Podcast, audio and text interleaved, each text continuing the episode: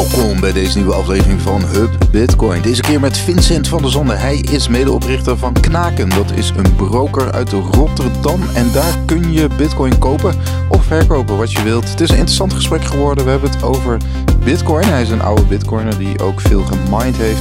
En we gaan het hebben over de plannen van Knaken en hun leuke samenwerking met voetbalclub Sparta. Nou, heel veel luisterplezier en voor het laatste nieuws ga je naar bitcoinmagazine.nl. En deze aflevering wordt mede mogelijk gemaakt door knaker.nl, bitcoinmeester.nl en probit.com. Ja, welkom uh, Vincent uh, van der Zanden, uh, medeoprichter van Knaken. Knaken is een broker in Nederland. Jullie verkopen cryptovaluta. en nou ja, laten we, laten we gewoon beginnen met ehm, ja, hoe, Knaken is voor mij wel, ik weet nog wel, in de, in de bullrun 2017 was dat ook een partij waar je over het algemeen wel redelijk goed terecht komt met, uh, dus uh, om, om je crypto of uh, bitcoin te kopen. Um, maar goed, ik heb natuurlijk ook online gekeken en het, er is relatief weinig over jullie te vinden. Misschien kun je uitleggen hoe jullie, ja, hoe het gestart is, het bedrijf. Ja, in 2017 zijn we begonnen met knaken. Het is eigenlijk zo. Uh, ja, zelf was ik al een, uh, een heel grote fan van bitcoins. En mm. ik mhm. was er al heel erg hard mee bezig. En ja, in 2017 maakte de markt een drastische opleving. En de koers ging alle kanten op. En ja, de fees waren nogal hoog bij heel veel concurrenten op dat moment. Bij Bitonic en uh, soms wel 3% of 4% fee. En heel veel vrienden waren ermee bezig met bitcoins. Dus we dachten, nou, we gaan er gewoon zelf een. Uh, en die moesten we maar uitleggen hoe het allemaal werkte. Dus op een gegeven moment ging ik elke dag met iemand aan de lijn die zei: Ja, ik wil ook bitcoins kopen. Maar uh, hoe moet dat dan? Nou, iedereen uh, helpen. Maar dan denk je, nou, als je er nou een mooi bedrijf van maakt en een mooi platform, ja, dan kan, dan kan je dat op een veel betere manier inrichten. Dus we dachten, nou, we maken de bitcoin toegankelijk voor iedereen. En de mm. complexiteit die er is, die maken we eenvoudig. Dus, dus het, het heel eenvoudig maken van het gehele proces, dat was eigenlijk het doel. Met een hoge kwaliteit. Ja, want je gaf aan dat je daarvoor ook met Bitcoin al in aanraking was gekomen. Want heb je vroeger Bitcoin gemined of, of nog gewoon wel gekocht? Of? Eigenlijk uh, was het al helemaal in het begin toen ik van Bitcoin hoorde. Rond uh, 2000. Uh, 12, 13, 14. Toen heb ik al uh, miners gekocht. Ik ben ook gaan minen zelf op mijn computer. Ik heb daar ook nog foto's van. Dat, dat, dat, op een gegeven moment had ik uh, heel mijn beeldscherm vol met miners staan. Dat waren gewoon soort DOS-prompjes waar je het kon aanzetten. Later ook een soort mining, mining farm gestart. Ook een heel uh, tientallen miners aangezet. Dus ik weet ook hoe, hoe mining werkt. En uh, hoe, hoe ook de prijzen van de miners zich hebben ontwikkeld in de markt en wat er allemaal gebeurde. Dus dat is ook uh, ja, heel interessant. Dat, dat ja. je ze bestelde in China en dat de prijs uh, al was verdubbeld voordat ze in de container zaten naar Nederland. Um, ja, wat een gekke huis dat eigenlijk was. En in die tijd, ik heb ook eigenlijk altijd mijn pizza's en al mijn eten besteld op thuisbezorgd met bitcoins. Oh ja. En, dat kan nog, en dat kan nog steeds. Je kan nog steeds op thuisbezorgd.nl met bitcoins betalen. En dat, uh, ja, dat boeide me wel. Ja, die hebben inmiddels heel wat bitcoin uh, verzameld, denk ik. ja, maar, maar ja, en ik heb er dan ook geen spijt van, omdat ik toen 0,12 heb betaald voor een, uh, voor een maaltijd met wat vrienden. 0,12 bitcoin. Ja, ik heb die transacties allemaal nog. En het is zelfs een keertje dat ik dubbel heb betaald. Dat, uh, en dat was een gedoe hoor. Om, uh, te, en dat heb ik eigenlijk nog nooit teruggevraagd. Maar een paar keer in het helpdesk gemaild, maar niet gelukt toen. Maar uh, ja. ja. Dus je hebt sowieso nog mensen zijn maaltijd te goed van, van, van thuisbezorgd. Ja, zeker. Ik zit nu ook op, op het knakenkantoor. Ik, we hebben ook op de, um, ik zie alle grafieken. En net schiet de grafiek weer naar beneden van de Bitcoin dollar. Dus op de, op de grafiek staat Bitcoin euro, Bitcoin dollar. Mm Euro dollar en Ethereum euro. Dat staat hier heel de dag op een enorm scherm. En uh, dat trekt wel de aandacht nu. Soms uh, gisteren ook, toen ging de markt uh, de hele dag omhoog. En toen in vier minuten daalde, die net, daalde de markt harder dan, ja, dan wat in anderhalve dag was opgebouwd. Denk je, wat is hier aan de hand? Maar, het is weer spannend rondom de ja, koers. Wat, denk je zelf? wat er aan de hand is? Je ziet toch dat als we kijken naar het nieuws, toch wat grote, grote namen die nu voorbij komen, zoals PayPal. En eerder natuurlijk Square die Bitcoin heeft gekocht. ja, wat, wat, hoe, hoe, hoe lees jij de markt op dit moment? Ja, het is eigenlijk zo. Ik heb altijd heel veel interesse gehad in, uh, in economie. En in uh, macro-economie, in de creatie van geld. En um, eigenlijk sinds kind af aan ben ik daar al een beetje mee bezig. Het, uh, het krijgen van een aandeel en het, het, kijken wat, wat geld waard is en zo. En de, de Bitcoin-markt, wat daar aan de hand is, dat is gewoon echt een onwijs interessant iets. En wat je ziet met Square bijvoorbeeld, of uh, Microsystems, die stappen dan in, in de Bitcoin. En dat mhm. maken ze bekend. En daardoor zie je dat er een soort discussie ook uh, lijkt te beginnen rondom de CEO's van bedrijven. Van nou ja, we zitten nu aan de euro vast. Maar uh, er zijn dus beursgenoteerde bedrijven die, die bitcoins aan het aanschaffen zijn. Ja. En wel in een, in een redelijk significante hoeveelheid. Kijk, dat bitcoin-bedrijven zelf bitcoins kopen is logisch. Maar als partijen als Microsystems uh, gaan instappen. MicroStrategy. En, ja, ja eh, wat, hmm. wat zei je? MicroStrategy heet het. Oh, MicroStrategy. Ja. Ja, ja als, als zulke partijen gaan instappen, en ook Square, ja, dan, dan gaat de discussie daarover heel erg beginnen ook rondom andere beursgenoteerde bedrijven. En krijgen de mensen die, die werken bij beursgenoteerde bedrijven ook wat meer het lef om een discussie te hebben met het hoger management of met de CFO's van de bedrijven. Van nou, is dit nou niet iets wat wij ook moeten doen? Want als je kijkt naar de winsten waar die bedrijven op staan, ze zijn al een tijdje aan het instappen. Eigenlijk staan ze allemaal op, uh, op winst. Degene die, uh, de bedrijven die een deel van de kasreserves in bitcoin hebben gestopt. Dus dit is bijvoorbeeld een thema wat wel echt heel erg uh, ja, meewerkt met de waarde. Dat gaat niet om, om de flow van 50 miljoen of de flow van een paar honderd miljoen die de bitcoin ingaan, maar meer om het verhaal eromheen. Ja, dus je ziet het meer als een symbolische waarde ook richting uh, werknemers van, van dat soort bedrijven. En, en dat, ja, van, van beursgenoteerde bedrijven die de discussie erover willen aangaan en de vragen die erover gesteld gaan worden. Dat is echt heel erg uh, boeiend. En ja, zo zijn er natuurlijk ook meer ontwikkelingen. Maar als, als PayPal het gaat doen, ja, dat is natuurlijk enorm. En wat je ziet in de markt is uh, Bitpanda. Ik weet niet of je bekend bent met uh, wat er bij Bitpanda gebeurd is. Dat is een partij in Duitsland of Oostenrijk, begreep ik. als ik het goed heb, Zwitserland. Maar ja. Het is een exchange. En die hebben groeigeld aangetrokken van Peter Thiel. En dat, is de, dat is eigenlijk een van de oprichters van PayPal. Dus dan probeer ik die, die zaken een beetje met elkaar in contact te brengen. Uh, die beurs is gekocht, die heeft 53 miljoen uh, gekregen. En ja, er komt toch een soort consolidatie in de markt in de Bitcoin-markt. En zij gaan kijken naar overname, maar ze gaan het ook heel professioneel maken. En Peter Thiel heeft ook weer iets met PayPal te maken. Dus zulke ontwikkelingen zijn natuurlijk hartstikke goed voor, voor het hele netwerk van Bitcoin. Wat dat ook echt de senior uh, mensen in, in business zich, zich daarmee gaan bemoeien. En dat het gaat opvallen. Want een paar jaar geleden is het ook al besproken in, bij overheden en bij, uh, in Amerika en bij kabinetten dat we dit onze kinderen niet mogen onthouden, deze ontwikkeling. Maar ja, zulke ontwikkelingen zijn natuurlijk wel uh, boeiend. Ja, want wat betekent Bitcoin voor jou? Eh, je geeft aan dat je sinds uh, af aan al bezig bent met geld. Um, nou, toen kwam ineens in 2009 kwam Bitcoin langs. Ja. Um, hoe, ja, wat, wat was dat? Ja, voor mij was Bitcoin wel echt een uh, soort combinatie uiteindelijk tussen mijn, mijn hobby en mijn werk. Mhm. Dus ik had altijd al, uh, al interesse in, uh, in geld. En ook in, ik had al een rekening bij de SNS-bank toen. En ik had daar wat geld op staan. Ik kreeg ook rente op. En op een gegeven moment kreeg ik zoveel rente dat ik een gulden per dag had aan rente.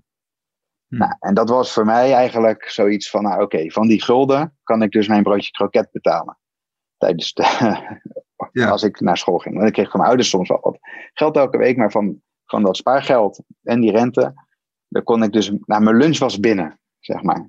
Ja. Nou, En dat was voor mij wel iets van, oké, dus zo werkt dat dus. En in die tijd had je artsen die uh, eh, 100.000 gulden verdienden. Dat was het hoogste salaris van wat ik wist dat bestond.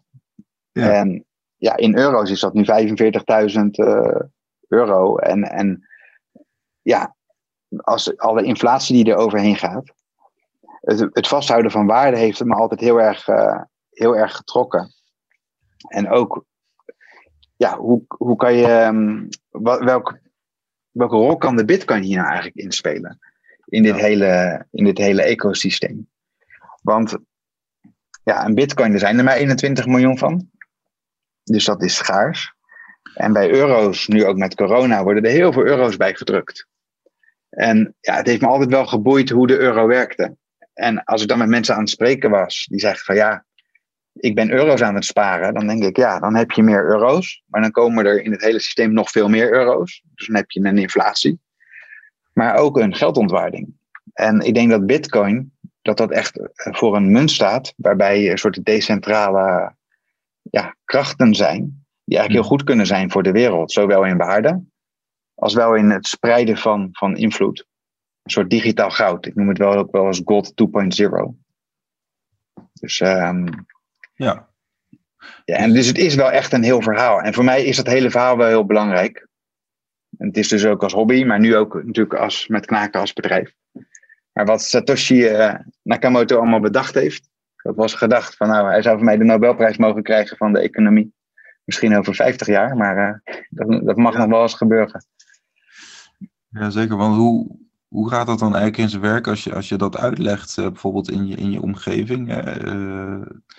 Nou ja, goed, ik kan me voorstellen in Knaken zelf, dat, daar, daar, daar is iedereen wel bekend met dat verhaal. Maar ik kan me voorstellen bijvoorbeeld op feestjes of... ja, dat is tegenwoordig ook minder. Maar um, hoe, hoe, hoe landt zo'n verhaal van inflatie? En, want ja, heel veel mensen denken van ja, goed, ik heb gewoon euro's en daar betaal ik mee. Ehm, Eigenlijk landt het verhaal heel goed, maar niet direct. Hm. Dus, dus wat je ziet is, ik heb er ook uh, met mensen één op één hele gesprekken over gehad, dat er wordt gestuurd op prijsstabiliteit. Een brood blijft altijd even duur. Um, misschien een inflatie van 2%, dus een, een kleine, kleine stijging van de prijs. En dan hebben we daar een hele discussie over, dat het in een bitcoin heel anders werkt. En, en iedereen is zich er ook wel van bewust dat de goudstandaard is losgelaten in 1971. En dat het allemaal draait op vertrouwen. En het leuke is dat ik dan een hele uh, heel gesprek daarover heb. Uh, over de schaarsheid van de bitcoin en de niet-schaarsheid van, van een euro. Dat er, dat er steeds meer bij kunnen komen. En dat begrijpt iedereen eigenlijk wel. En ook, ook in uh, workshopjes die ik heb gegeven met met een mannetje of tien. We de, hadden we alles op tafel, hele discussies over gehad. En het mooiste vind ik, als, als we dan heel die discussie hebben gehad, ook met mensen die bij Goldman Sachs hebben gewerkt, in de, bij de treasury afdeling, op een gegeven moment geven ze het ook toe van ja, het werkt inderdaad zo. zo het, er wordt elke keer bijgedrukt en de, in euro's moet je niet sparen. En die discussies van de mensen met wie ik dan heb gesproken, als die dan weer met anderen spreken, die, die het dan nog niet kennen, nou, dat is gewoon echt mm. heel mooi om mee te maken, om te zien. Dus het verhaal valt wel goed, maar het heeft gewoon even tijd nodig. Ook de werknemers van Kraak hebben we natuurlijk allemaal al over gesproken. En iedereen is, uh, zit er nu in. Ja, krijgen zij betaald in euro's of, of, of, of in, crypto? In, dat is nog in euro's, ja, maar ook een, een stukje in, uh, in crypto. Daar hebben we ook ja. wel over gesproken. Omdat dat een mooie hedge is. Ja. Dus want zie je, zie je Bitcoin wel echt als uh, inderdaad als hedge tegen inflatie? Of zie, zie uh, want hè, je noemt sparen, hè, dus het is een soort spaartechnologie. Maar zie, zie je het ook wel al, het is natuurlijk ooit bedoeld als ook wel als ja, betaalmiddel. Hè? Dus uh, wat, je, wat, je, wat je aangaf. Hè? Dus een pizza afrekenen het- bij thuisbezorgd. Ja, Bitcoin is, is iets heel nieuws. Want het is eigenlijk het is een netwerk waarbij de miners zetten stroom op het netwerk. Hè, die valideren alle transacties. En de mensen hebben zelf bezittingen in die Bitcoin waarmee ze betalingen kunnen doen. Maar het element van Gold 2.0, dus dat het echt zo eindig is, Mhm. dat, daardoor, dat vind ik wel een heel belangrijk element. Maar gewoon betalingen ermee doen op een digitale manier en op een veilige manier, dat is net zo belangrijk. Als je kijkt naar, ehm, nu naar een bank bijvoorbeeld die een transactie doet, Mhm. dan betaal je elke maand iets aan voor je bankrekening. Maar bij zo'n bank werken ook heel veel mensen die, eh, die die systemen moeten onderhouden.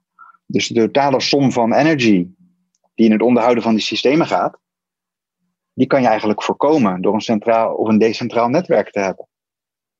Ja. Dus het is, het is op vele vlakken veel goedkoper en veel efficiënter. Als je dit zou doorrekenen, dan kom je erop uit dat het een onwijs efficiënt netwerk is. En ik ben ook voor een, eh, voor een goed milieu. Met niet eh, het verbranden van eh, olie of resor- natural resources voor niks. En ik geloof als je dit goed zou doorrekenen, je zou het goed bewijzen, dat Bitcoin ook een heel positief effect heeft ook op, op milieu en op energie van de mensheid die naar, het gaan, die naar transacties gaan. Versus eh, gewoon één netwerk die dat allemaal voor iedereen regelt. Dus eh, het, het betaalelement vind ik heel belangrijk. Ken je misschien de term triple entry accounting? Nee, eerlijk gezegd niet. Nou, ja, normaal, je verkoopt iets in een winkel. Je hebt zelf je kassasysteem, je kassabon.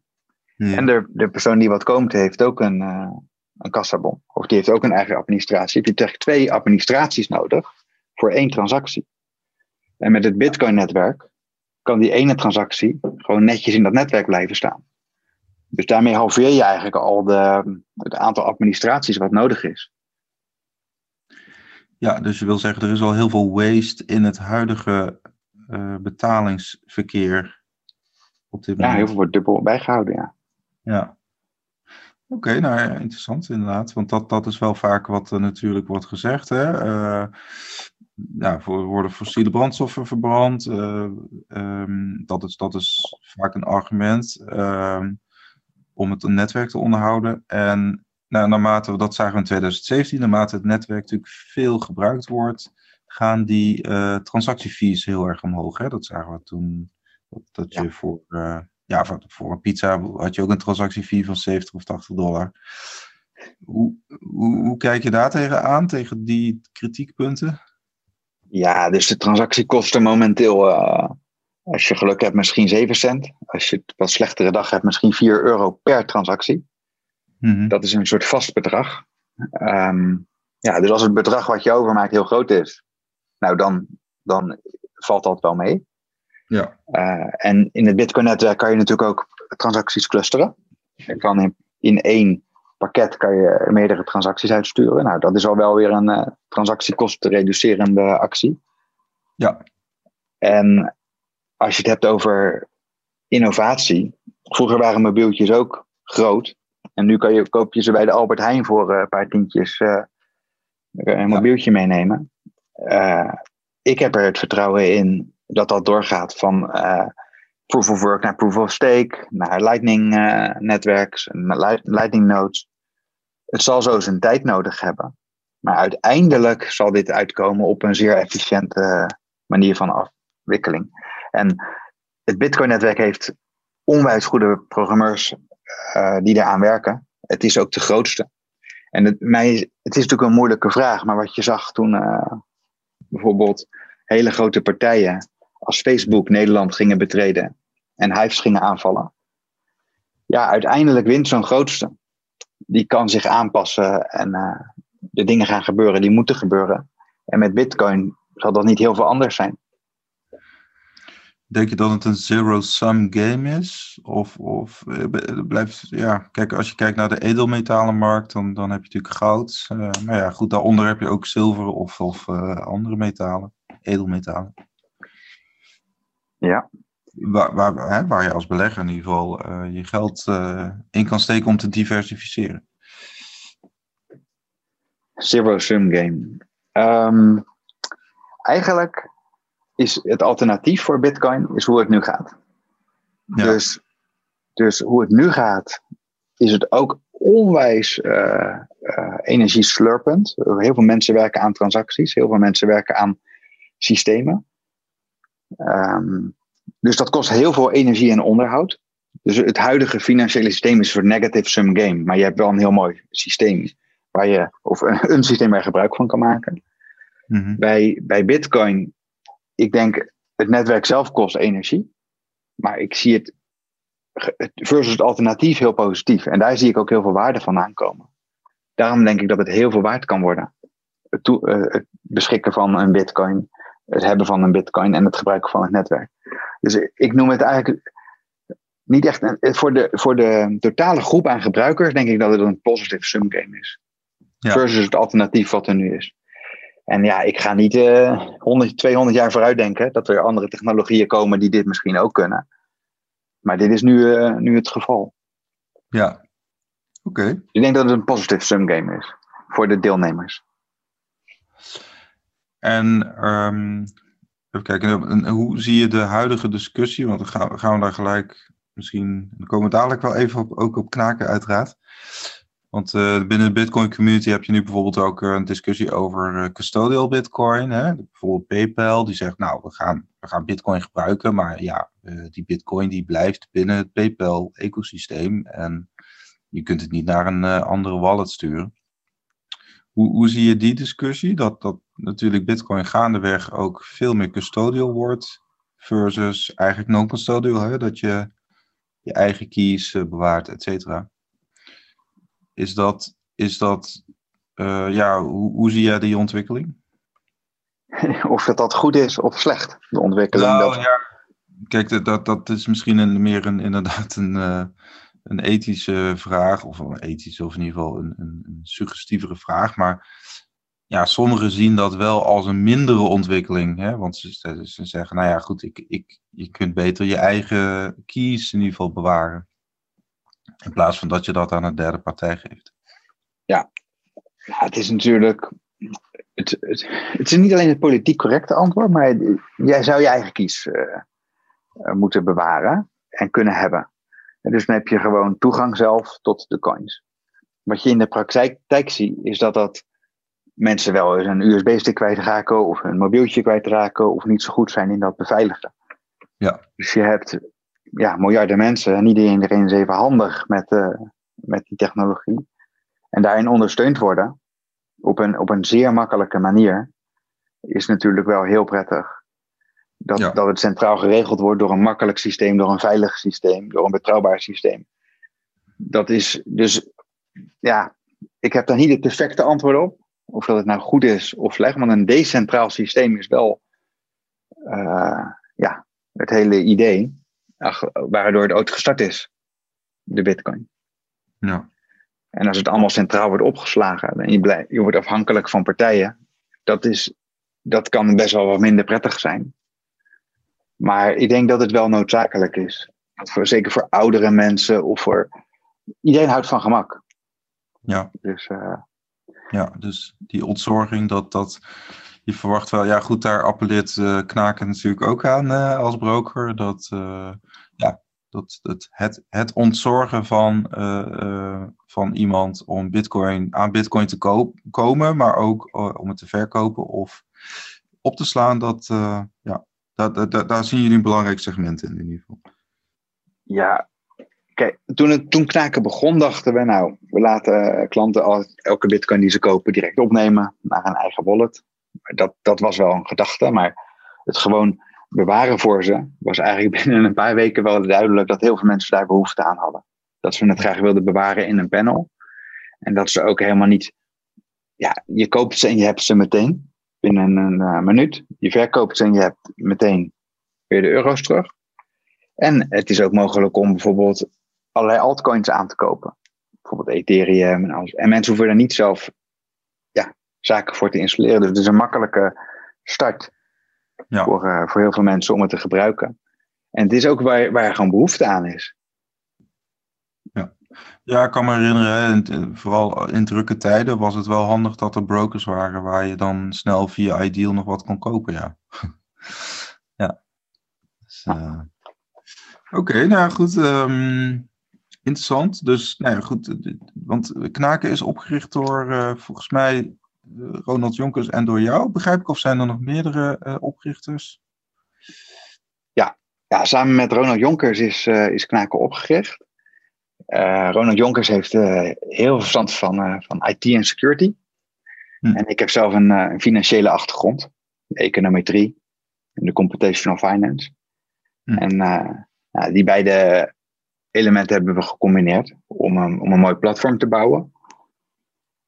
Um, wat heel erg veilig is, wat heel erg uh, ja, eenvoudig is om te gebruiken voor de gebruiker. En ook voor een goede prijs de bitcoins te verkopen. En um, ja, dus we hebben het inderdaad samen opgericht na een brainstorm sessie. En uh, ja, het is gewoon ook heel erg leuk om, om in deze branche bezig te zijn en wat er allemaal gebeurt. En om hierin te ondernemen.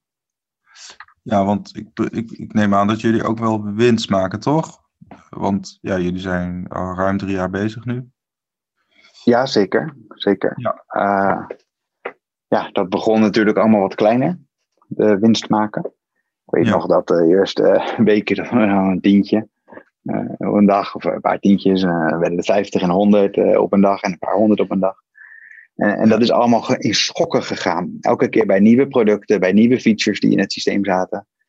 En het mooie van de online is, als je iets uh, goed doet, dan merk je het meteen. En als je iets niet goed doet, dan merk je het ook behoorlijk snel. Dus uh, zo, zo, is het behoorlijk hard gegroeid. En um, Want wat, ja, we zijn nu. Mm Sorry. Ja. We zijn nu met zes werknemers. Oh ja. Programmeurs in dienst. Uh, ja, en het dagvolume hangt, hangt af van onze eigen, de kwaliteit van de producten. Uh, als we een nieuwe feature toevoegen, bijvoorbeeld automatisch uh, kopen, dat vinden mensen wel heel fijn. Dan stort dus op de bankrekening en dan, dan herkent de API dat en dus wordt meteen bitcoins gekocht. Dat is iets wat ja, wel veel wordt gebruikt. Jullie hebben een soort dollar cost averaging tool, begrijp ik? Dat is automatisch aankopen? Of hoe? Nou, mensen kunnen zeggen, nou ik wil sparen. Ik doe elke vrijdag doe ik, uh, doe ik 100 euro of doe ik 300 euro. En dan komt dat binnen. En op het moment dat het binnenkomt, worden de bitcoins eigenlijk automatisch aangekocht. Oké. Dus die eenvoud. Je maakt vanuit je, je telebankieren maak je het over, je drukt op cent en eigenlijk daarna staat het direct in je account. En dat is de eenvoud eigenlijk die we dan uh, die we willen ja, brengen aan de klanten. En wat voor uh want dat, dat, dat is vaak ook, uh, daar kijken gebruikers ook wel naar. Wat voor commissie uh, rekenen jullie voor zo'n zo'n service? Ja, want, want je ziet ook dat uh, met name die dollar cost averaging service, het sparen van bitcoin, dat, daar zie je wel dat, dat daar nog niet zo heel veel aanbieders in zitten. Kan je iets meer vertellen over dollar cost averaging? Is dat van een week of van een, een periode? Oh, zelf instellen ook. Hè? Dus uh, je kunt inderdaad per dag sparen of uh, elke week of elke twee weken of elke maand. Uh, je had bijvoorbeeld, ja, je had een aantal partijen ook in Nederland die dat faciliteerden. bijvoorbeeld Get Bitter, maar die, die zijn gestopt. dus, ja. de, dus, dus je kreeg gewoon inderdaad op een vast moment een bepaalde hoeveelheid satoshis in je wallet. Oh, oké. Ja, zulke productideeën denken we wel aan, maar die zijn er nog niet uh, op die manier uitgewerkt. Het is echt wanneer het binnenkomt. Maar als je het hebt over commissie en over fees en over het verdienmodel. Ja. Um, eigenlijk toen, uh, de, toen we begonnen, wilden we eigenlijk op, op, nul draaien. We hebben ook de hele tijd op, uh, op 0% gezeten, wat het kostte, of zelfs goedkoper dan wat je op de exchanges zag. En nu is het zo dat als transacties erg groot zijn, aan de grote kant, dan is het heel erg goedkoop via knaken. Dan uh, is het eigenlijk nog goedkoper dan op de grote exchanges. Hm. Um, want ja, dat is een volumespel en dat volume halen we makkelijk. Kun, kun je uitleggen hoe dat werkt? Dat werkt via API, hè? via een uh, API-verbinding, neem ik aan. Ja, ja, ja. ja. Dus um, een klant zegt van, nou, ik, wil, ik wil bitcoin kopen. Nou, dat, mhm. En bij ons druk je op de knop kopen. En eigenlijk heb je hem dan uh, ja, een paar seconden later. Maar wat wij zelf doen, is die bitcoin aanvullen. Uh, met de, door hem te kopen op, die, op de exchange. Ja. En daar hebben we hele grote volumes. En we hebben ook meerdere exchanges. Waarbij we de goedkoopste van de twee kunnen pakken in de aankoop. Dus dat is, uh, dat is hoe dat werkt. En door volumes heb je daar natuurlijk ook goede, goede prijzen. Kan je ja, daar goedkoop. Uh, kun, kun, je iets zeggen over misschien aantallen klanten of uh, volume, volume per week of per maand? Of kun je, kun je daar iets over zeggen? Uh, ja, ik kan er iets over zeggen. We hebben, um, we hebben een kleine 10.000 klanten momenteel. Mm -hmm. die, uh, die transacties doen. Wat je ziet is dat de, de, het dagvolume, ja, 1 tot enkele tonnen per dag. Ook altijd maar. Ja. Het verschilt ook of dat uh, de beurs heel hard gaat. Ja. Um, dan kan het nog wel, wel eens uh, daarbuiten komen. Dan zijn er hele goede dagen. Met heel veel omzet. Maar dus het valt nog wel mee. En de groei is gewoon heel erg hard. Dus we, we zien een paar honderd procent groei per kwartaal of per, per jaar. Het scheelt ook een beetje. Qua volume en qua klanten. Ja. En ook, uh, ja, dat is ook wel heel leuk om, uh, om mee te maken. Want zie je bijvoorbeeld dat klanten, hè, zie je daar ook bepaalde patronen in? Dat klanten bijvoorbeeld eerst zeggen, nou ja, ik koop voor 100 euro bitcoin en daarna, uh, daarna ga ik voor 1000 euro, voor 10.000 euro. Zie je wel een bepaalde op, opmaat dan bij, bij een klant? Of hoe, hoe zien jullie dat? Ja, zeker. Die journey zien we heel duidelijk. Precies zoals je het eigenlijk net, net verklaart, net vertelt. Iets kleiner beginnen, aankijken. En dan, ja, bijvoorbeeld nu, nu staat bijna iedereen op winst. En um, de koers is zo hard naar boven, naar omhoog gegaan. Ja. Um, ja, en dat is gewoon psychologie. Als mensen op winst staan, willen ze soms nog wat meer inleggen. En je hebt ook natuurlijk de, het contraire beleggen. De meer ervaren beleggers die doen het uh, vaak op een contraire manier. Die zeggen als ik op winst sta, dan stap ik uit. En als ik op verlies sta, dan koop ik bij. Maar ja, daar moet je wel van tevoren over na hebben gedacht. Dat als je de eerste keer instapt, dat de tweede keer wat groter kan zijn. Of dat je, dat je niet in één keer alles erin gooit. Ja, maar goed, dat, uh, jullie zijn een broker, hè? dus mensen kunnen, kunnen natuurlijk uiteindelijk hun bitcoin zelf ook weer uitsturen naar een eigen wallet. Hè? En ja. ook eventueel naar een exchange om daar echt te gaan handelen. Hebben jullie ooit overwogen om uh, ja, ook te, te gaan groeien naar een, naar, een, naar een beurs, naar een exchange? Want dan ja, die overwegingen zijn er wel geweest. Het is, uh, is ook aan gewerkt. Alleen momenteel hebben we een, ja, een eenvoudig, simpel, veilig platform. En uh, de complexiteit van een exchange, met een biedboek en een laadboek, dat hebben we nog niet op die manier uitgewerkt. Dus de overwegingen zijn er zeker geweest. En ook met andere producten. Je kan ook denken aan, aan renteproducten. Hè, dus lending bijvoorbeeld. Ja. Dus daar zijn zeker gedachten over.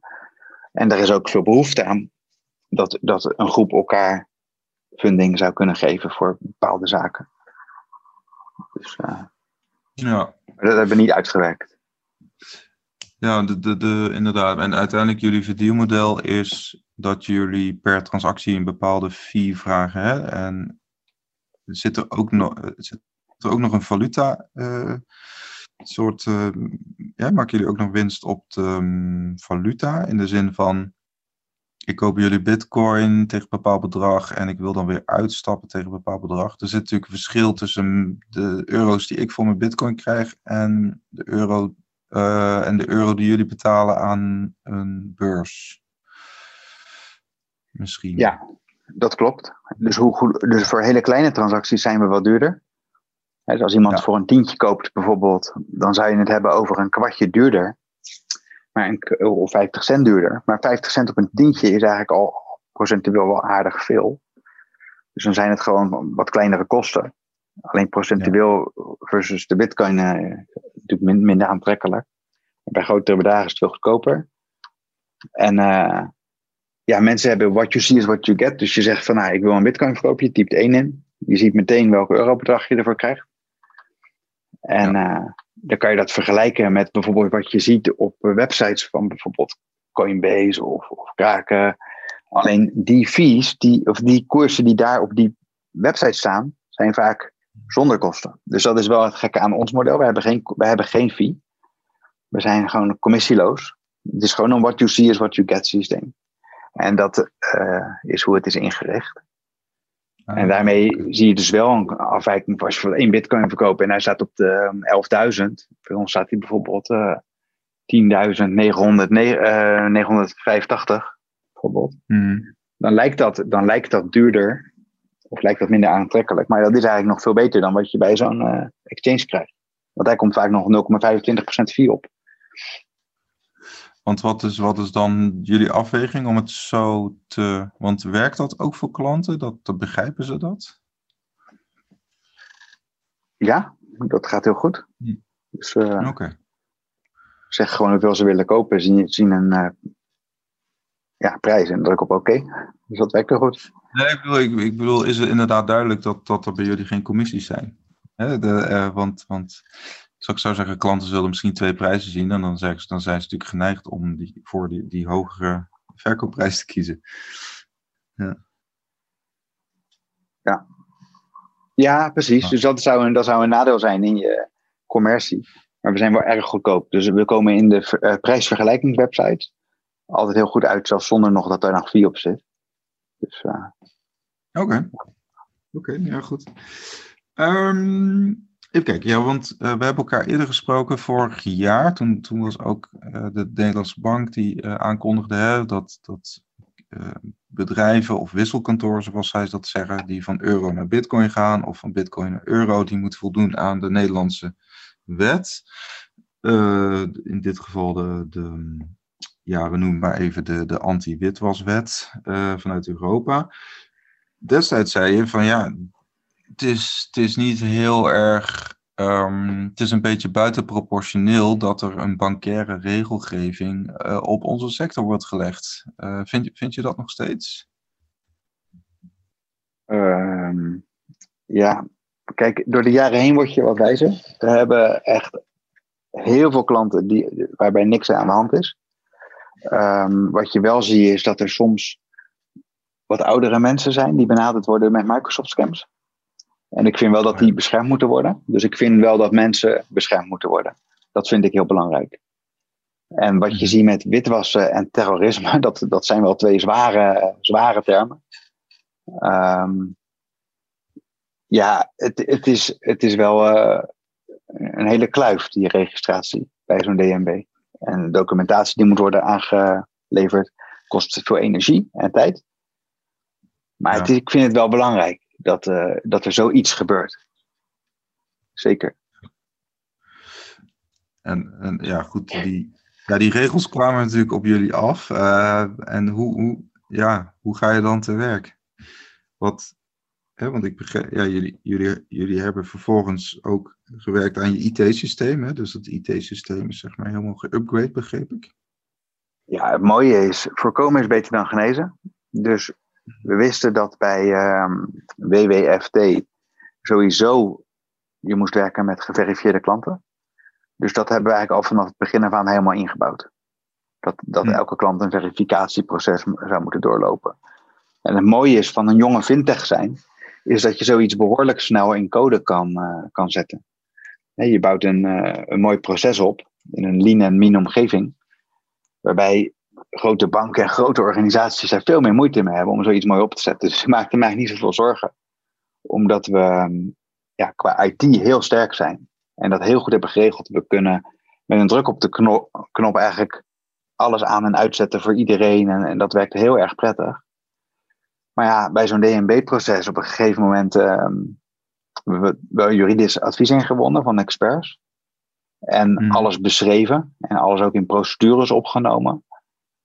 Uh, dus, dus van de regelgeving zelf schrokken we niet direct. Maar het heeft wel heel veel energie en tijd gekost. Om dat allemaal in te eh, richten. Ja. Jullie hebben ook bijvoorbeeld een compliance officer dan ingehuurd? Of, of, of inge, aangenomen? Of? We hebben ook zelf de opleidingen uh, gedaan rondom compliance officer en rondom de sanctiewet. En ook een, uh, iemand aangesteld om zich daar mee bezig te houden. Ja. Oké. En in welk, want hè, dus zoals je weet is er één partij tot nu toe die officieel nu de registratie heeft. Ja. Er zijn, volgens de DNB hebben ze deze week aangegeven, er zijn nog 38 partijen. Ja, daar zijn jullie er ook één van. Um, ja. In welk proces zitten jullie nu? Kun, kun, je, kun je dat misschien aangeven van ja, van 0 tot 100 procent, zeg maar? Ja, uiteindelijk als je het krijgt is het 100. Als je het niet krijgt is het, uh, is natuurlijk heel vervelend. Uh, we zijn heel ver. We gaan, uh, we gaan nog bij ze op gesprek. Hm. Ehm, dat moet nog. Dat is, dus dat, dat gesprek volgt nog. En ja, ja dan hoor je, hoor je eigenlijk hoe het zit. Ehm, we hebben via online systeem natuurlijk ook alles aangegeven, alle documentatie aangegeven in een soort meldportaal. Ja. Eh, dat zijn echt wel meer dan 100 pagina's. Uh, dat zeg ik even uit mijn hoofd, 100 pagina's. Een hele hoop informatie. Over alle processen en procedures. En op een gegeven moment kreeg je daar ook een um, feedback op. Of dat dat goed was. Of wat er nog uh, bij moest. Hebben we ook gehoord. Er waren drie punten. Nou, hebben we ook aangepast. En we alles weer opnieuw geüpload. En daarna zijn we weer gebeld dat, het, eh, dat we nog het een en ander moeten aanleveren. Dus, uh, dus dat is best wel spannend, ja. Nee, tuurlijk, tuurlijk. Dus uh, jullie hebben binnenkort uh, een gesprek natuurlijk, want jullie waren een, ook, of zijn een bestaande partij. Dus je hebt formeel tot 21 november hè, om te voldoen aan deze richtlijnen, of eisen ja. moet ik zeggen.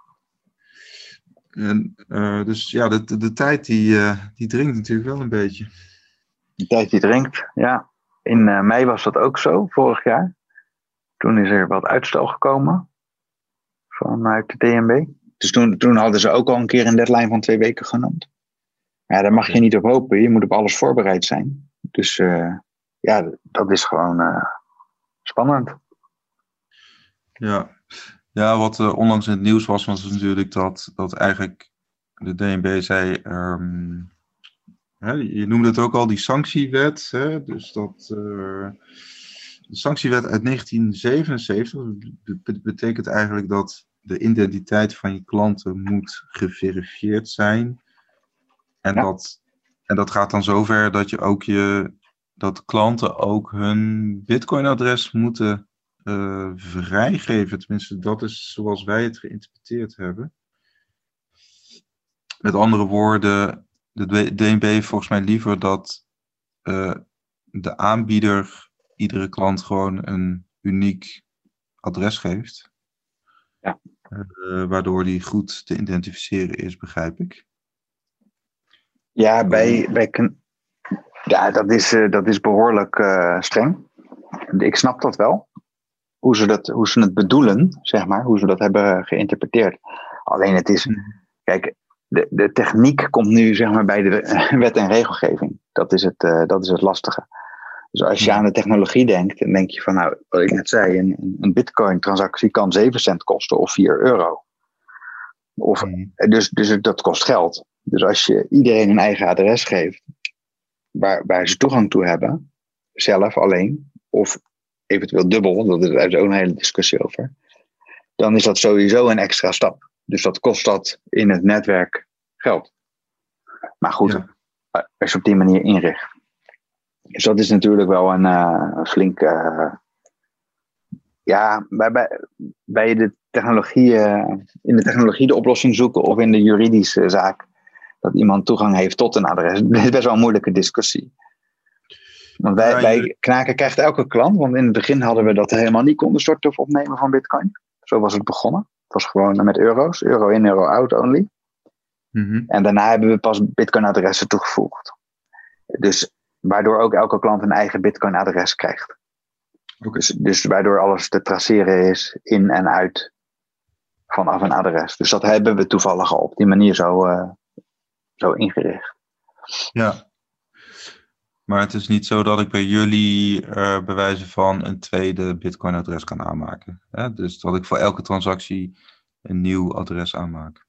Nee, voor elke, elke keer dezelfde. Uh, ja. Want het, uh, ja, het Bitcoin-netwerk is zo ongelooflijk veilig. Maar ja, het hergebruik van, adressen zou in theorie wat onveiliger kunnen zijn. Maar Ja. dat is marginaal. Oké, oké.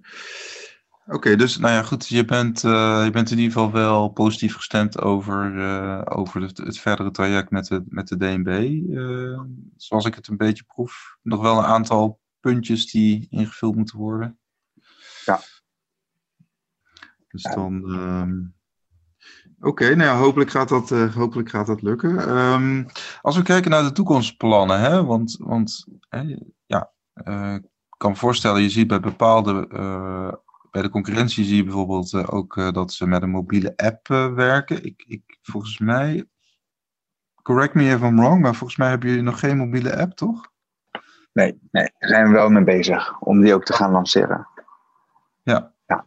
Dus als je kijkt naar, naar ontwikkelingen van producten en diensten. Op een Mhm. gegeven moment zijn we begonnen met automatische sortingen accepteren.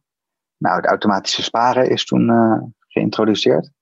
Ja, Daar wordt veel van gebruik, gebruik van gemaakt. Nou, nu hebben we een, een leuk affiliate programma.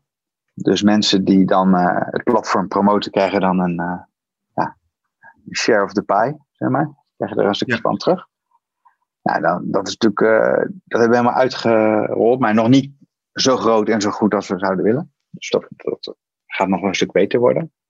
En de mobiele toegang, we zien dat een heel groot deel van de mensen op de website ook op de mobiel komt. Hm. Dus echt, eh, dan heb je het over eh, ja, het ruimschoots merendeel. ja. Dus een, een mooie mobiele app is gewoon eh, heel prettig ook voor klanten. Het panel is ook wel heel mooi, vind ik, zichtbaar in een, op een mobiel in een browser. Dus dat is niet. Ja, maar goed, een app heeft altijd zeker wat. En we willen zeker nog ja, nieuwe producten toevoegen. En dat gaan we ook op social media altijd delen. Waar we, wat er allemaal aankomt. We hebben ook een Instagram. eh, zijn we weer actief en op Twitter. Om dat op, die, op dat moment te delen. oké. Dus niet alles nu al verklappen. Zoals, eh, Nou ja, goed. eh, Dat, ja, je ziet in Amerika bijvoorbeeld hè, de, de grotere jongens zoals Kraken, die, die, die zijn ook al bezig met een banklicentie. Ehm, ik, ik begreep, even kijken. Nou, dat weet ik eigenlijk niet. Sommige zijn eh, volgens mij zelfs ook in Nederland. Zijn, ze ook wel, zijn er bepaalde brokers die toch ook wel stiekem die, eh, die ambitie hebben om, om hè, dus ook bijvoorbeeld meer eh bankaire dingen te gaan aanbieden. Dat kan van twee kanten bij elkaar komen. Wat je ziet is dat bijvoorbeeld Bitpanda als voorbeeld. Die gaat gewoon ook aandelen aanbieden. En ook, dus dat is een crypto exchange. Die zeg maar zich beweegt richting hele andere producten die al lang bestaan. Dus dat, want als fintech en je, bent goed, je zit goed in elkaar als bedrijf. En de technologie werkt goed. Dan kan je ook de andere kant op kijken.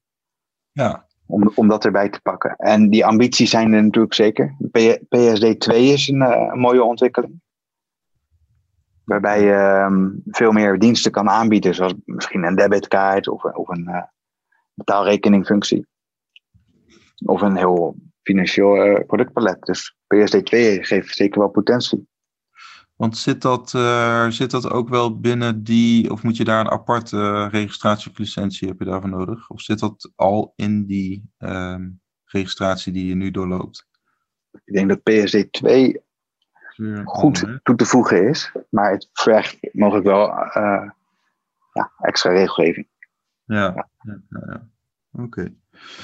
Nou, interessant. Eh, nou ja, eh, natuurlijk in het oog springend was jullie samenwerking, eh, of is jullie samenwerking met Sparta Rotterdam, de voetbalclub. Ehm, eigenlijk wel heel leuk, hè? Dus dat spelers hun ja, bonus uitbetaald. Dus op het moment dat Sparta wint of gelijk speelt, tenminste ze hebben Ja. onlangs in de Kuip hebben ze gelijk gespeeld, dan krijgen ze dan ook iets uitgekeerd, of hoe werkt dat dan? Ja, we hebben daar een, een hele discussie over gehad. Want wij, geloven dat een bitcoin waardevast is. En dat het hartstikke gaaf is om bitcoins te krijgen. Het is ook juridisch heel makkelijk. Hè? Je maakt ze over, staat op hun eigen Sparta-adres. De adressen deden ook één Sparta. Dus ze hebben hun eigen eh, Sparta-adres gekregen. Je weet dat je bitcoin-adres kan eh, genereren met eh, een paar letters erin. Oh, leuk. Ja, ja, ja. Ja, nee, inderdaad. Dus je kunt op de Bitcoin blockchain zijn ze ook, eh, inderdaad als Sparta terug te vinden, begrijp ik. Ja, dat is te herkennen. En je kent misschien ook wel Bit, Bitmax, die doet dat ook zo. Daar herken je aan de Bitcoin-adressen dat, dat daar geld naartoe gaat. Oh ja. En nou, we hebben ze een Bitcoin-adres gegeven en we geven een vergoeding voor de uitslag van de wedstrijd. Dus als we een wedstrijd winnen, keren we Bitcoins uit. Als we de nul houden, keren we Bitcoins uit. En bij een overwinning, en, en bij het maken van een doelpunt. Dus een doelpunt is uh, uit mijn hoofd 0,02. En winnen is 0,1. En de nul houden is 0,1. En ook voor de beker hebben we dingen, als we links in het rijtje komen, als we heel ver komen, in de competitie uh, geven we extra. En, en zijn best wel. Als ze in de eerste worden in de beker, dan hebben we er vijf bitcoins al voor gereserveerd. Dus okay. daar moeten ze even aan werken. En het leuke is, we wilden het eerst aan alle spelers geven. En om die allemaal een account te geven. En we wilden eerst ook kijken wat de mogelijkheden waren rondom hoofdsponsor of om een shirtsponsor. Maar dat kon niet meer, daar waren we te laat voor. Dat was al vergeven. En toen is het dit geworden. En het geld wat we geven gaat naar de jeugdopleiding van Sparta. Oké, wauw. Dus uh, ja, dus het is een, uh, om de jongeren ja, een mooie ervaring. Ja, gewoon lekker te laten groeien. Alle, alles kunnen ze daarmee al mee vinden. Dus, uh, ja. ja, en die bitcoinprijs is ook nog aan het stijgen. Dus, ja, dat, precies. dat, het zijn op zich best wel behoorlijke bedragen als ik eerlijk ben. Dus ook bijvoorbeeld 0,1 bitcoin als je de nul houdt. Ja, precies. Nou, dat is nu dus al meer dan 1000 euro. Dus 1100 euro. Ja, ja, ja. Okay. Daar kan je zeker wel wat mee. Fans, toch? Ja, ik bedoel Rotterdam-West. Dit zijn Sparta-fans. Uh. Ja, we hebben hier ook een heel mooi t-shirt met alle handtekeningen erop gekregen van Sparta. We zijn helemaal gek op voetbal. Dus uh, ja, en Sparta is gewoon uh, het, het kasteel. Het is natuurlijk hartstikke gaaf om uh, mee samen te werken. Ik ben al sinds kinds af aan uh, gek op Sparta. Maar ik ben niet echt uh, een voetbalfan in de zin dat ik echt alles altijd volg. Medeoprichter is ook helemaal gek op voetbal. Dus, maar ga je naar het stadion of, of volg je het een beetje op, op afstand, zou ik het zo zeggen? Ik ben naar het stadion geweest, naar de, de allereerste wedstrijd. Nou, dat was wel gaaf. Dus het is nu wat moeilijker met corona. Ja. Maar ehm, ja, als het kan, dan ga ik er naartoe. Oké. Okay. Nou, um, ja, dat zijn leuke, leuke zaken. Ja, um, wat, um, ja wat, wat, wat, wat zijn eigenlijk dan nog jullie ja, ambities? Of, of wat, wat, wat, wat zou er nog beter kunnen misschien? Of denken jullie, nou, we, we, we, we tuffen gewoon lekker door zoals het gaat. En die markt die wordt alleen maar groter. En dat, uh, daar varen wij wel bij. Nou, er zijn zeker wel, wel hele grote ambities. En de vraag is ook hoeveel uh, tijd je voor alles hebt. Want um, kijk, het platform wordt ook door de klanten beoordeeld als veilig en simpel. Iedereen kan er goed mee overweg. Ik krijg heel veel complimenten over. Dus daar ben ik heel erg trots op dat, dat wat er nu staat, dat dat goed is. Maar um, ja, kijk, de wereld verandert gewoon snel. En je ziet ook een soort consolidatie in de markt. Dus dat, partijen samen gaan. Uh, ja, en daar willen we natuurlijk ook, uh, ook in meegaan. En kijken wat er allemaal uh, al mogelijk is om samenwerkingsverbanden te verstevigen. Ook met conculega's, noem ik het wel eens. We hebben allemaal hetzelfde doel. Dus om de klanten rijk te maken en mooie producten te bieden. Ja, maar eh, bijvoorbeeld uh, over collega's gesproken.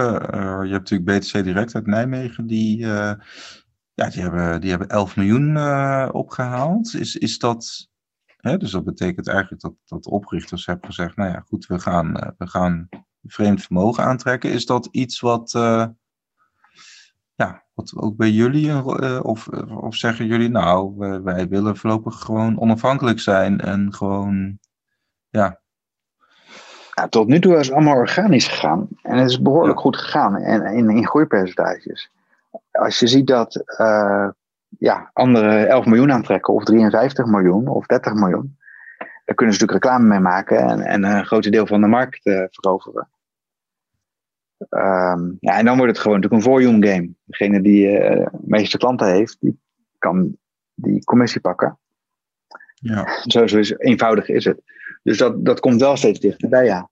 En gezien de, de gigantische plannen ook die we hebben rondom, uh, ja, wat ik zeg met PSD2, nieuwe producten, het, het, het, een app ontwikkelen, maar ook uiteindelijk er misschien betaalsystemen in winkels meemaken. Of uh, ja, al die plannen mm. hebben natuurlijk wel geld nodig. Dus groeigeld is wel iets wat, uh, ja, wat welkom zou kunnen zijn. Ja, ja, daar staan jullie open voor. ja, op een, op een positieve manier. Uh, mm.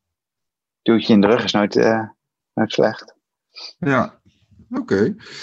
Nou ja, goed. Um, goed om te horen. Uh, en um, ja, ik bedoel, je bent begonnen uh, in 2012 met Bitcoin. Als je er nu op terugkijkt, dan dat is toch alweer ruim acht jaar geleden. Ja, acht jaar geleden. Is dat, ja, had je ooit kunnen bevoeden dat het deze kant op zou gaan? Of?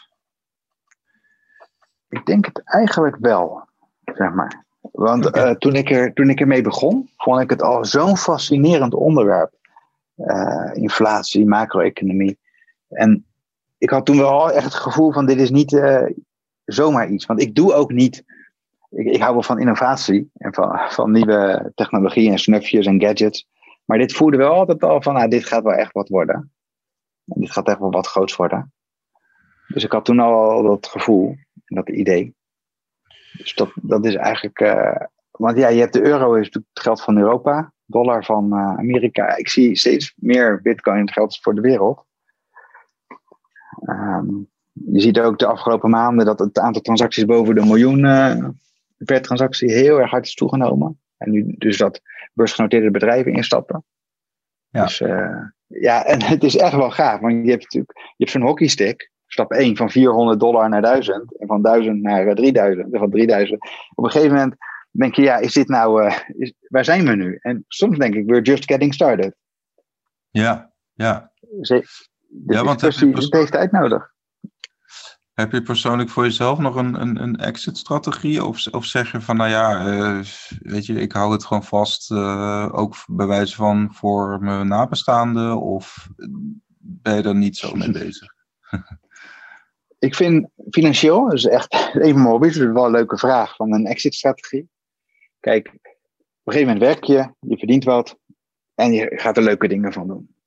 Hmm. Of je gaat het bewaren voor de toekomst. En wat je ziet is mensen die wat rijker worden en die wat meer te besteden hebben. Ja, je houdt het niet vast in euro's. Dat uh, lijkt me niet echt verstandig om dat jarenlang te doen. Dan koop je er een huisje van. Of je koopt een staafgoud. Of je koopt een aandeel. Nou, ik, um, bijvoorbeeld ja, ik wil ze gewoon vasthouden. Ik zie het gewoon als een onderdeel van het ecosysteem. Ik hou ze gewoon vast. En als ik wat geld nodig heb, verkoop ik er wat. En het is een soort basis voor me geworden.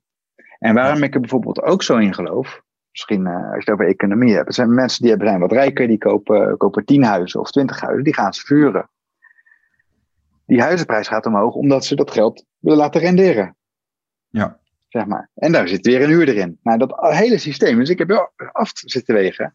Ga ik nou een huis kopen of bewaar ik het in bitcoins? En dat zijn de keuzes die je maakt. En wat is, wat is uh, makkelijker en wat is beter? Dus zeker, ik zit er voor de lange termijn in. Ja, ja dus je, je prefereert het, het vasthouden van bitcoin boven inderdaad het, het uh, ja, bijvoorbeeld, hè, want in Nederland is bijvoorbeeld uh, investeren in vastgoed volgens mij nog steeds behoorlijk rendabel, hè, want we hebben gewoon een tekort aan, aan huizen. Ja. Dat, dat, is, dat is minder belangrijk dan, uh, omdat je ook misschien denkt van dat is onderdeel van het bestaande systeem. Daar wil ik, daar wil ik dan ook wel niet meer aan gaan bijdragen. Of hoe? Ja. Politieke uitspraak. Ik zeg niet dat iemand die een huis koopt om het te vuren slecht is. Alleen je koopt iets wat eindig is en je krijgt een cashflow van een nieuwe generatie naar jezelf toe. Die, die dat dan van je huurt of een ander. Ja. ja dat is redelijk als je er heel logisch over nadenkt en dan een alien moet uitleggen, wat we allemaal aan het doen zijn, is een bitcoin misschien nog wel een veel eenvoudiger verhaal. Ja. Om, om het zo uh, te doen. En ook de mobiliteit, want eigenlijk diversiteit is heel belangrijk in elke investering. Koop een huis in Rotterdam, koop een huis in, in een ander land, koop een huis in een ander werelddeel. Dan ben je pas gediversificeerd. Ja, bitcoin is onwijs gediversificeerd, want het is gewoon wereldwijd. Ja. En, ehm, ja. Dus, dus het is helemaal niet zo, zo slecht om daaraan te denken om daar een, een deel in vast te houden. Ik vind dat best wel verstandig. Alleen ja, hoe verstandig het is, dat, dus, ja, die toekomst kan niemand zien. Dus, uh. Nee, nee. Dus uh, wat dat betreft echt low time preference. Ja. Hè, als ik het uh, kan klassificeren. Ja, zeker. Ja, ja, ja. Oké, nou interessant. Um, ik zou zeggen, uh, ja, voor mensen die inderdaad geïnteresseerd zijn in cryptocurrencies, die kunnen naar uh, knaken.nl onder andere. Daar kun je uh, het kopen. Ik wil je heel erg bedanken, Vincent, voor, voor je tijd en toelichting. Interessant verhaal. Ja, ik vond het leuk om zo over te praten. Is toch ook mijn hobby.